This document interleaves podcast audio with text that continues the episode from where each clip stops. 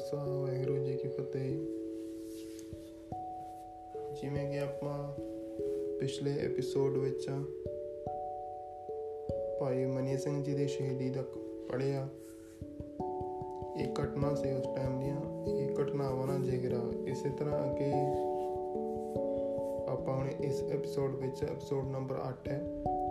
ਇਸ ਵਿੱਚ ਪੜਾਂਗੇ ਸ਼ਹੀਦੀ ਸਰਦਾਰ ਬੂਤਾ ਸਿੰਘ। ਤੇ ਇਸ ਤੋਂ ਅੱਗੇ ਜੋ ਸਮਾਂ ਸੀ, ਉਸ ਸਮੇਂ ਦੇ ਦੌਰਾਨ ਜਿਹੜੀਆਂ ਜਿਹੜੀਆਂ ਘਟਨਾ ਵਾਪਰੀਆਂ ਤੇ ਸਿੱਖਾਂ ਨੂੰ ਉੱਪਰ ਪ੍ਰਭਾਵ ਪੈਂਦਾ ਗਿਆ, ਉਹ ਸਾਰੀਆਂ ਗੱਲਾਂ ਦਾ ਜ਼ਿਕਰ ਆਉਂਦਾ ਜਾਊਗਾ ਤੇ ਪਿੰਡ ਭਲਾਣੇ ਦਾ ਇੱਕ ਜੱਟ, ਸਰਦਾਰ ਬੂਤਾ ਸਿੰਘ ਅਤੇ ਉਸ ਦਾ ਸਾਥੀ ਸਰਦਾਰ ਗਰਜਾ ਸਿੰਘ, ਦੋਵੇਂ ਲੋਕ ਛਿਪ ਕੇ ਰਹਿੰਦੇ ਸਨ। ਜਿਹੜੇ ਹਾਲਾਤ ਸੀ ਆਪਾਂ ਪਿੱਛੇ ਪੜਿਆ ਹੈ ਕਿ ਸਿੱਖਾਂ ਨੂੰ ਮਾਰਨਾ ਹੁਕਮ ਦਿੱਤਾ ਗਿਆ ਸੀ, ਖਤਮ ਕਰਨ ਦਾ। ਉਹ ਜੰਗਲਾਂ ਵਿੱਚ ਜਾ ਕੇ ਰਹਿਣ ਲੱਗੇ ਤੇ ਇਹ ਜਿਹੜੇ ਸਿੰਘ ਸੀਗੇ, ਇਹ ਲੋਕ ਛੁਪ ਕੇ ਰਹਿ ਰਹੇ ਸੀ ਘਰਾਂ 'ਚ ਉਹ ਰਾਤ ਬਰਾਤੇ ਅੰਮ੍ਰਿਤਸਰ ਤੇ ਤਰਨਤਾਰਨ ਇਸ਼ਨਾਨ ਕਰਨ ਜਾਇਆ ਕਰਦੇ ਸੀ। ਇੱਕ ਦਿਨ ਉਹ ਤਰਨਤਾਰਨ ਇਸ਼ਨਾਨ ਕਰਕੇ ਦਿਨੇ ਨੇੜੇ ਦੇ ਜੰਗਲ ਵਿੱਚ ਲੁਕ ਬੈਠੇ ਸੀ। ਉਹਨਾਂ ਦੇ ਕੰਨਾਂ ਵਿੱਚੋਂ ਲੰਘੇ ਜਾ ਰਹੀਆਂ ਦੀਆਂ ਗੱਲਾਂ ਪਈਆਂ। ਇੱਕ ਨੇ ਵੇਖ ਕੇ ਆਖਿਆ ਕਿ ਦੋ ਸਿੰਘ ਲੋਕੇ ਬੈਠੇ ਹਨ। ਸਿਪਾਹੀ ਲੰਘੇ ਜਾ ਰਹੇ ਸੀ। ਦੂਜੇ ਨੇ ਉੱਤਰ ਦਿੱਤਾ ਸਿੰਘ ਵੀ ਕਦੇ ਲੁਕੇ ਹਨ? ਇਹ ਕੋਈ ਗਿੱਦੜ ਹੋਣਗੇ। ਇਹ ਬੋਲੀ ਸਿੰਘਾਂ ਨੂੰ ਖਾ ਗਈ। ਉਹਨਾਂ ਦੋਹਾਂ ਗੁਰਮਤਾ ਕੀਤਾ ਕਿ ਕੋਈ ਸਿੰਘਾਂ ਵਾਲਾ ਕਾਰਨਾਮਾ ਕਰਕੇ ਵਿਖਾਉਣਾ ਹੈ।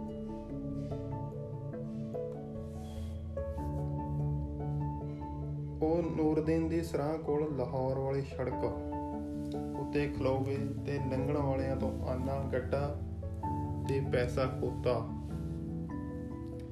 ਜ਼ਕਾਤ ਮਤਲਬ ਮਸੂਲ ਉਗਰਾਹਣ ਲੱਗੇ। ਕਹਿੰਦਾ ਤੇ ਮੈਂ ਟੈਕਸ ਲੈਣ ਲੱਗੇ, ਸੜਕ ਦੇ ਮੈਂ ਟੋਲ ਟੈਕਸ ਲੱਗਦਾ ਹੈ ਕਿ ਲੋਕਾਂ ਨੇ ਮਨ 'ਚ ਜਿਹੜਾ ਖੌਫ ਪੈਦਾ ਹੋ ਗਿਆ ਸੀ ਕਿ ਸਿੰਘ ਦਾ ਖਤਮ ਕਰਤੇ, ਸਰਕਾਰ ਦਾ ਐਡਾ ਖੌਫ ਸੀ। ਸਰਕਾਰ ਨੇ ਇਹ ਸ਼ੋਅ ਕਰਤਾ ਸੀ ਕਿ ਸਿੰਘ ਖਤਮ ਨੇ ਤੇ ਉਸੇ ਨੂੰ ਖਤਮ ਕਰਨ ਲਈ ਇਹਨਾਂ ਨੇ ਜੋ ਸੜਕ ਸੀ ਲਾਹੌਰ ਦੀ, ਉਹਦੇ ਤੇ ਖਲੋ ਕੇ ਤੇ ਲੰਗਣ ਵਾਲਿਓ ਆਨਾ, ਗੱਡਾ ਤੇ ਖੋਤਾ ਪੈਸਾ ਇਹ ਲੈਣ ਲੱਗੇ। ਲੰਘਣ ਵਾਲੇ ਲੋਕ ਜੋ ਉਹ ਟੈਕਸ ਦਿੰਦੇ ਤੇ ਰਾਹ ਪੈ ਜਾਂਦੇ। ਪਰ ਅੱਗੋਂ ਕੋਈ ਵੀ ਔਖਾ ਨਾ ਹੁੰਦਾ। ਦੋ ਤਿੰਨ ਦਿਨ ਲੰਘ ਗਏ ਤਾਂ ਬੋਤਾ ਸਿੰਘ ਨੇ ਲਾਹੌਰ ਦੇ ਸੂਬੇਦਾਰ ਖਾਨ ਬਹਾਦਰ ਨੂੰ ਚਿੱਠੀ ਲਿਖੀ, ਮੈਂ ਹਾਂ ਬੋਤਾ ਸਿੰਘ। ਹੱਥ ਵਿੱਚ ਸੋਟਾ, ਮੋਟਾ, ਲਾਵਾਂ, ਜਕਾਤ ਖਲੋਤਾ ਆਨਾ, ਗੱਡਾ, ਪੈਸਾ, ਖੋਤਾ। ਤੂੰ ਹੈ ਨਲਾਇਕ ਖੋਤਾ, ਤੇ ਤੂੰ ਰਾਜ ਨਹੀਂ ਹੋਤਾ। ਤੂੰ ਜਾਏਗਾ ਦਰਗਾਹ ਰੋਤਾ। ਤੂੰ ਆਖੀ ਭਾਬੀ ਖਾਨੋ, ਤੂੰ ਤੇਰਾ ਦੇਵਰ ਹੈਗਾ ਸਿੰਘ ਬੋਤਾ। ਇਸ ਤਰ੍ਹਾਂ ਇੱਕ ਮਜ਼ਾਕੀਆ ਅੰਦਾਜ਼ ਵਿੱਚ ਚਿੱਠੀ ਲਿਖੀ ਲਾਹੌਰ ਦੇ ਸੂਬੇਦਾਰ ਨੂੰ ਲਾਹੌਰ ਜਾਂਦੇ ਸੁਦਾਗਰਾਂ ਦੇ ਹੱਥ ਇਹ ਚਿੱਠੀ ਲਾਹੌਰ ਨਵਾਬ ਕੋਲ ਪਹੁੰਚਾ ਦਿੱਤੀ ਗਈ। ਚਿੱਠੀ ਪੜੀ ਤਾਂ ਖਾਨ ਬਹਾਦਰ ਨੂੰ ਅੱਗ ਲੱਗ ਉੱਠੀ।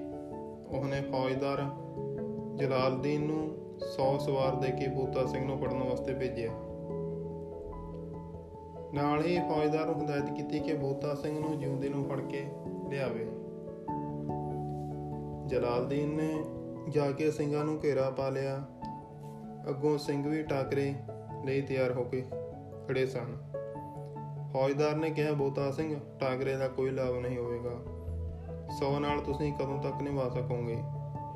ਮੇਰੇ ਆਖੇ ਲੱਗੋ ਤਾਂ ਹਥਿਆਰ ਸੁੱਟ ਕੇ ਇਨ ਮੰਨ ਲਓ। ਮੈਂ ਨਵਾਬ ਲਾਹੌਰ ਪਾਸੋਂ ਤੁਹਾਨੂੰ ਮਾਫੀ ਦਵਾ ਦਾਂਗਾ।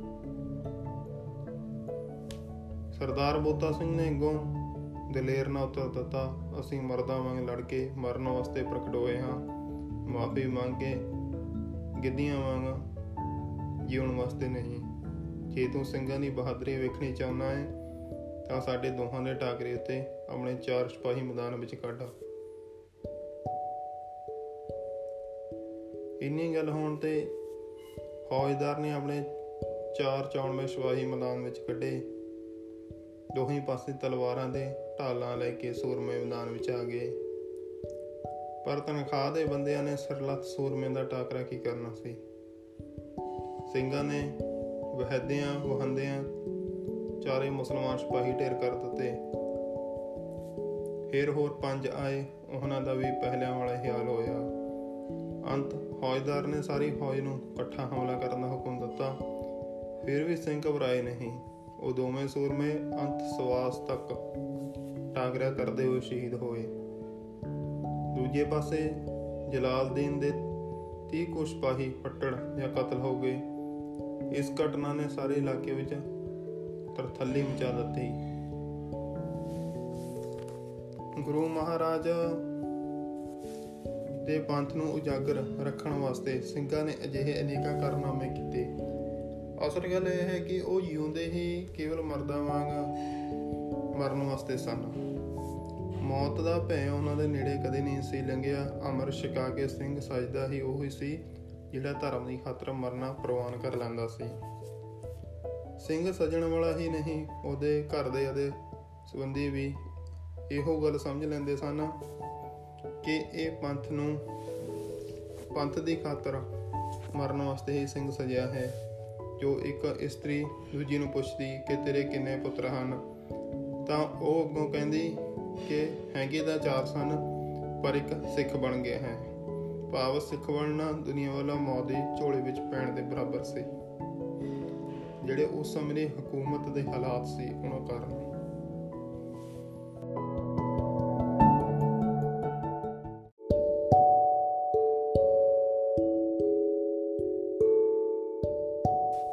ਮਤਲਬ ਕਿ ਜਿਹੜੇ ਉਸ ਸਮੇਂ ਦੇ ਹਾਲਾਤ ਸੀ, ਜਿੱਦਾਂ ਦੀ ਕੰਡੀਸ਼ਨ ਸੀ ਉਸ ਸਮੇਂ ਸਮਾਜ ਦੀ, ਜਾਂ ਇਹ ਕਹਿ ਲਓ ਕਿ ਜਿਹੜੀ ਹਕੂਮਤ ਸੀ ਉਸ ਦੀ ਦਹਿਸ਼ਤ ਸੀ,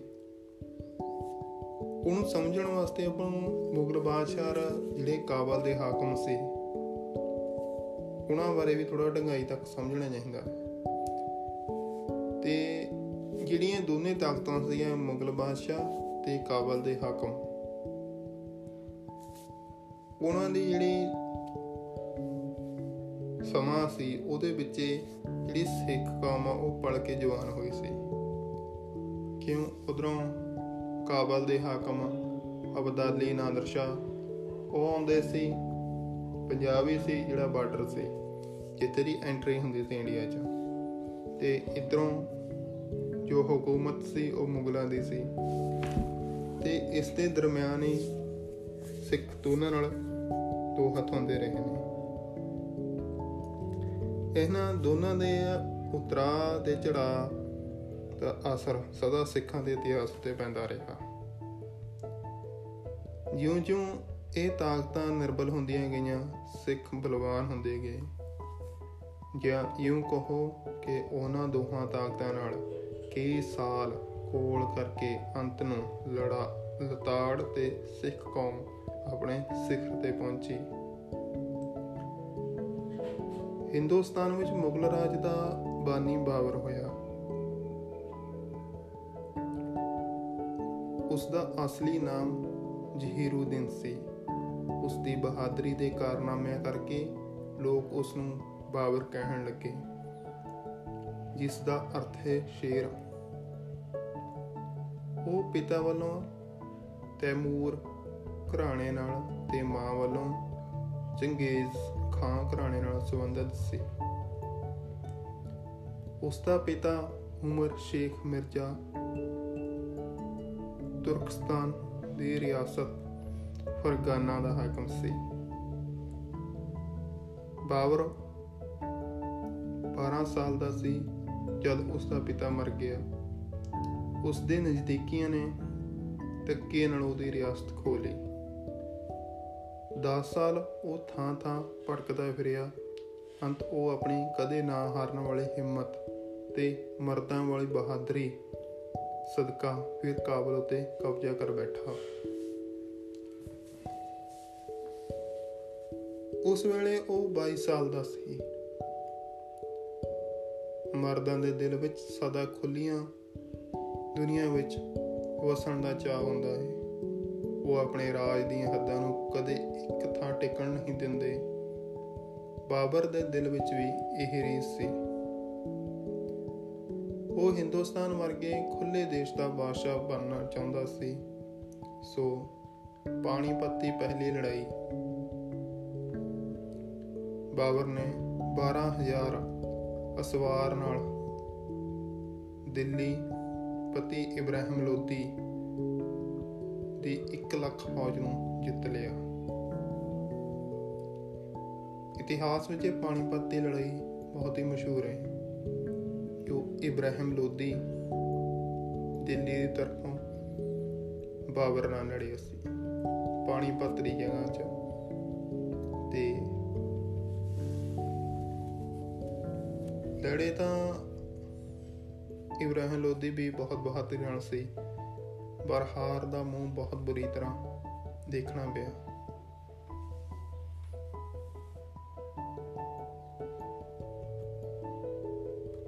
ਤੇ ਆਪ ਦਿੱਲੀ ਦਾ ਬਾਦਸ਼ਾਹ ਬਣਿਆ। ਇੱਥੋਂ ਹਿੰਦ ਵਿੱਚ ਮੁਗਲ ਰਾਜ ਆਰੰਭ ਹੋ ਗਿਆ।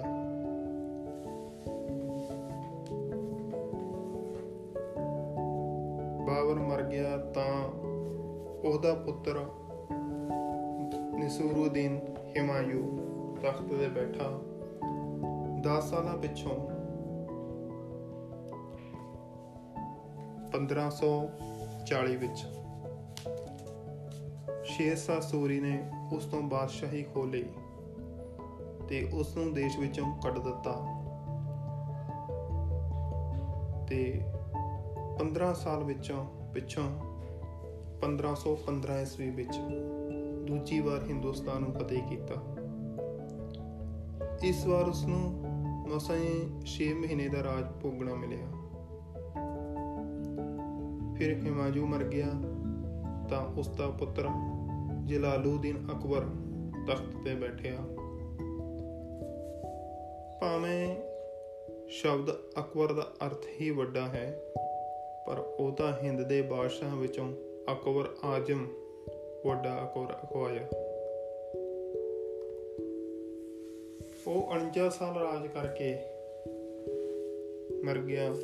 ਫਿਰ ਉਸ ਦਾ ਪੁੱਤਰ ਨੀਰੂਦੀਨ ਜਹਾਂਗੀਰ ਬਾਦਸ਼ਾਹ ਬਣਿਆ। ਉਸ ਦੇ ਹਾਕਮ ਸੌਰੀ ਹੁਕਮ ਨਾਲ ਹੀ ਗੁਰੂ ਅਰਜਨ ਦੇਵ ਜੀ ਮਹਾਰਾਜ ਲਾਹੌਰ ਵਿੱਚ ਸ਼ਹੀਦ ਕੀਤੇ ਗਏ।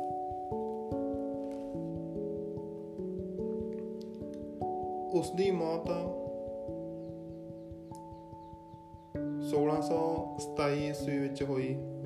ਫਿਰ ਉਸ ਦਾ ਪੁੱਤਰ ਸ਼ਹਿਜ਼ਾਦਾ ਖੁਰਮ ਸ਼ਾਹਜਹਾਨ ਲਬਕ ਧਾਰਨ ਕਰਕੇ ਤਖਤ ਤੇ ਬੈਠਾ।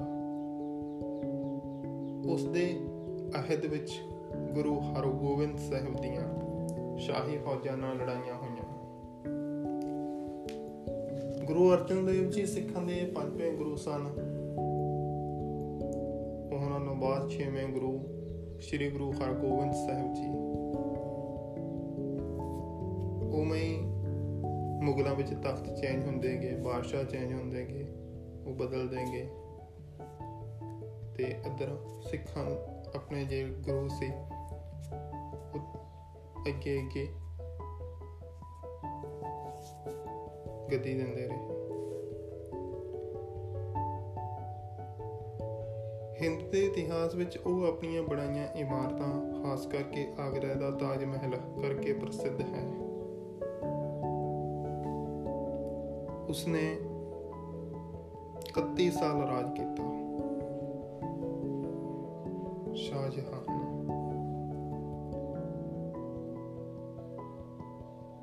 ਤੇ ਉਸ, ਫਿਰ ਉਸ ਦਾ ਪੁੱਤਰ ਮਾਹੀਉਦੀਨ ਔਰੰਗਜ਼ੇਬ ਨੇ ਪਿਓ ਨੂੰ ਕੈਦ ਕਰ ਲਿਆ ਤੇ ਬਾਕੀ ਦੇ ਸਕੇ ਭਰਾਵਾਂ ਨੂੰ ਕਾਤਲ ਕਰਕੇ ਆਲਮਗੀਰ ਲਬਕ ਨਾਲ ਬਾਦਸ਼ਾਹੀ ਸੰਭਾਲੀ।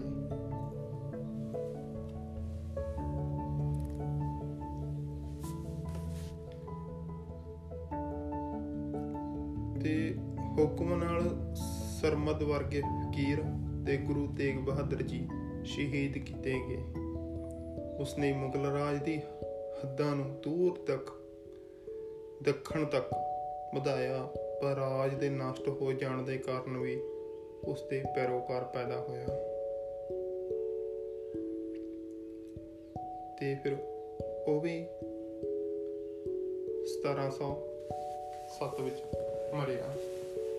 ਤਾਂ ਉਸ ਦਾ ਪੁੱਤਰ ਸ਼ਹਿਜ਼ਾਦਾ ਮੁਆਜਮ ਬਾਕੀ ਭਰਾਵਾਂ ਨੂੰ ਕਤਲ ਕਰਕੇ ਬਾਦਸ਼ਾਹ ਸ਼ਾਹ ਪਹਿਲਾ ਬਣ ਕੇ ਤਖਤ ਤੇ ਬੈਠਾ।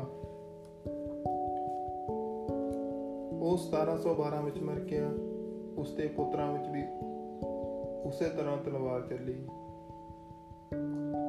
ਅੰਤ ਬਾਕੀ ਭਰਾਵਾਂ ਦੇ ਖੂਨ ਵਿੱਚ ਹੱਥ ਰੱਖ ਕੇ ਜਹਾਂਦਾਰ ਸ਼ਾਹ ਬਹਾਦਰ ਬਣਿਆ। ਉਸਨੇ ਕੇਵਲ 11 ਮਹੀਨੇ ਰਾਜ ਕੀਤਾ। ਸਾਇਦ ਭਰਾਵਾ ਅਬਦੁੱਲਾ ਤੇ ਹੁਸੈਨ ਅਲੀ ਦੀ ਮਦਦ ਨਾਲ। ਜਹਾਂਦਾਰ ਸ਼ਾਹ ਨੂੰ ਕਤਲ ਕਰਕੇ ਫਰਖਸੀਰ ਬਾਦਸ਼ਾਹ ਬਣਿਆ। ਜੋ 1700 19 ਈਸਵੀ ਤੱਕ ਗਤੀ ਤੇ ਰਿਹਾ। ਬੰਦਾ ਸਿੰਘ ਬਹਾਦਰ ਜੀ ਇਸ ਦੇ ਅਹਿਦ ਵਿੱਚ ਸ਼ਹੀਦ ਕੀਤਾ ਗਿਆ ਸੀ। ਤੇ ਫਰਖਸੀਰ ਦੀ ਸਾਇਦ ਭਰਾਵਾਂ ਨਾਲ ਜੋੜ ਹੋ ਗਈ। ਅਸਲ 'ਚ ਉਹਨਾਂ ਨੇ ਇਸ ਨੂੰ ਪੋਲੀਟੀਕਲ ਪਾਵਰ ਦਿੱਤੀ ਸੀ। ਉਹਨਾਂ ਦੇ ਸਦਕਾ ਹੀ ਇਹ ਰਾਜਾ ਬਣਿਆ ਸੀ। ਸੈਦ ਨੇ ਫਰਖਸੀਰ ਨੂੰ ਕਤਲ ਕਰਕੇ ਤਖਤ ਉਤੇ ਸਹਿਜਾਦਾ ਹਰਫਿਊਦ ਦਰਗਿਆਤ ਨੂੰ ਬਿਠਾਇਆ। ਉਸ ਦੇ ਮਰਨ ਤੋਂ 3 ਮਹੀਨੇ ਬਾਅਦ ਭਰਾ ਰਫੀਉਦੁੱਲਾ ਨੂੰ, ਸ਼ਾਹ ਆਲਮ ਪਹਿਲਾ ਦਾ ਖਿਤਾਬ ਦੇ ਕੇ ਤਖਤ ਤੇ ਬਿਠਾਇਆ। 3 ਮਹੀਨੇ ਪਿਛੋਂ ਹੀ ਹੋਏ ਭਰਾ ਦੇ ਮਗਰੇ ਤੋੜ ਦਿੱਤਾ ਗਿਆ। ਉਹਨਾਂ ਦੋਹਾਂ ਨੂੰ ਸਾਈਦ ਭਰਾਵਾਂ ਨੇ ਜ਼ਹਿਰ ਦੇ ਕੇ ਮਾਰਿਆ। ਫਿਰ ਸ਼ਹਿਜ਼ਾਦਾ ਰੋਸ਼ਨ ਅਖਤਰ ਤਖਤ ਤੇ ਬੈਠਾ ਜਿਸ ਨੂੰ ਮੁਹੰਮਦ ਸ਼ਾਹ ਰੰਗੀਲਾ ਆਖਦੇ ਹਨ। ਉਸਨੇ ਰਾਜ ਕੀਤਾ ਉਸ ਦੇ ਅਹਿਦ ਵਿੱਚ ਸਾਇਦ ਭਰਾਤਾ ਮਾਰੇ ਗਏ। ਪਰ ਪਿੱਛੋਂ ਨਵੇਂ ਬਣੇ ਵਜ਼ੀਰ ਦੇ ਹੱਥ ਵਿੱਚ ਤਾਕਤ ਚਲੀ ਗਈ। ਉਸ ਦੇ ਮਰਨ ਪਿੱਛੋਂ ਉਸ ਦਾ ਇੱਕੋ ਇੱਕ ਪੁੱਤਰ ਅਹਿਮਦ ਸ਼ਾਹ ਬਾਦਸ਼ਾਹ ਬਣਿਆ। ਵਜ਼ੀਰ ਗਾਜੀਉਦੀਨ ਨੇ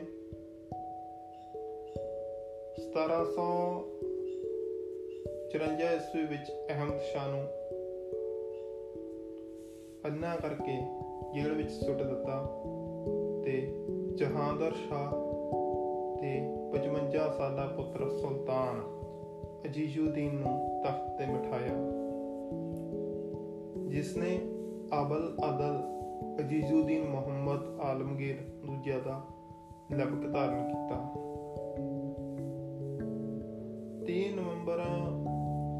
1759 ਈਸਵੀ ਨੂੰ ਉਸ ਨੂੰ ਕਤਲ ਕਰਕੇ ਵਜ਼ੀਰ ਨੇ ਮਾਹੀਉਲ ਮਿਲਤ ਨੂੰ ਬਾਦਸ਼ਾਹ ਬਣਾਇਆ, ਜੋ ਸ਼ਾਹਜਹਾਨ ਦੂਜਾ ਖਵਾਇਆ। ਦਿੱਲੀ ਵਿੱਚ ਦੂਸਰਾ ਤਾਕਤਵਰ ਆਦਮੀ ਸੀ ਪ੍ਰਧਾਨ ਸੈਨਾਪਤੀ ਨਾਜਿਬੂ ਦੌਲਾ। ਉਹਨੇ ਆਪਣੀ ਮਦਦ ਵਾਸਤੇ ਅਹਿਮਦ ਸ਼ਾਹ ਅਬਦਾਲੀ ਨੂੰ ਬੁਲਾ ਲਿਆ। ਅਹਿਮਦ ਸ਼ਾਹ ਅਬਦਾਲੀ ਕੌਣ ਸੀ? ਇਹ ਕਾਬਲ ਦੇ ਸੀ, ਅਫਗਾਨੀ, ਪਠਾਨ। ਵਜ਼ੀਰ ਨੇ ਆਪਣੀ ਮਦਦ ਵਾਸਤੇ ਮਰਹੱਟੇ ਸੱਦ ਲਏ। ਦਿੱਲੀ ਦੇ ਕਬਜ਼ਾ ਕਰਕੇ ਮਰਹੱਟੇ ਜਰਨੈਲ ਸਦਾ। ਸ਼ਿਵਰਾਓ ਭਾਉ ਨੇ ਸ਼ਾਹ ਜਹਾਨ ਦੂਜੇ ਨੂੰ ਤਖਤ ਤੋਂ ਉਤਾਰ ਕੇ ਮਿਰਜ਼ਾ ਜਵਾਨ ਬਖਤ ਨੂੰ ਤਖਤ ਦਿੱਤਾ, ਜੋ ਸ਼ਾਹ ਜਹਾਨ ਤੀਜਾ ਬਣਿਆ।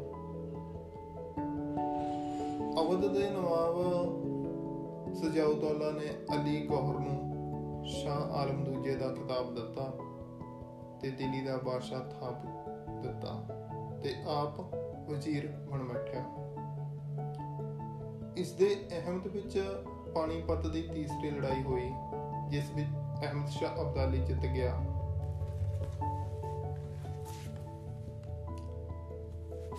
ਦਿੱਲੀ ਤੇ ਕਬਜ਼ਾ ਕਰਕੇ ਅਬਦਾਲੀ ਨੇ ਸ਼ਾਹ ਆਲਮ ਦੂਜੇ ਨੂੰ ਬਾਦਸ਼ਾਹ ਪ੍ਰਵਾਨ ਕੀਤਾ। ਉਸ ਦੇ ਮਰਨ ਪਿੱਛੋਂ ਅਕਬਰ ਦੂਜਾ ਬਾਦਸ਼ਾਹ ਬਣਿਆ। ਉਸ ਦੇ ਪਿੱਛੋਂ ਮੁਗਲਾਂ ਦਾ ਆਖਰੀ ਬਾਦਸ਼ਾਹ ਬਹਾਦਰ ਸ਼ਾਹ ਦੂਜਾ ਤਖਤ ਤੇ ਬੈਠਿਆ। ਉਹ ਉਰਦੂ ਦਾ ਪ੍ਰਸਿੱਧ ਸ਼ਾਇਰ ਸੀ, ਜੋ ਜ਼ਫਰ ਤਖੱਲਸ ਰੱਖਦਾ ਸੀ।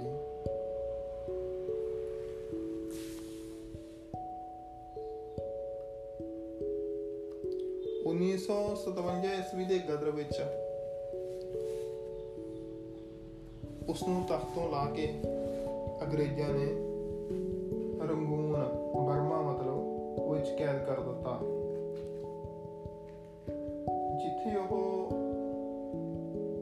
ਸੌਰੀ ਮਾਫ ਕਰਨਾ 1857 ਸੀ ਜੋ ਆਪਾਂ ਗੱਲ ਕਰ ਰਹੇ ਹਾਂ, ਤਖਤੋਂ ਲਾਇਆ ਉਸ ਨੂੰ ਤੇ ਜਿੱਥੇ ਉਹ 1857 ਵਿੱਚ ਹੀ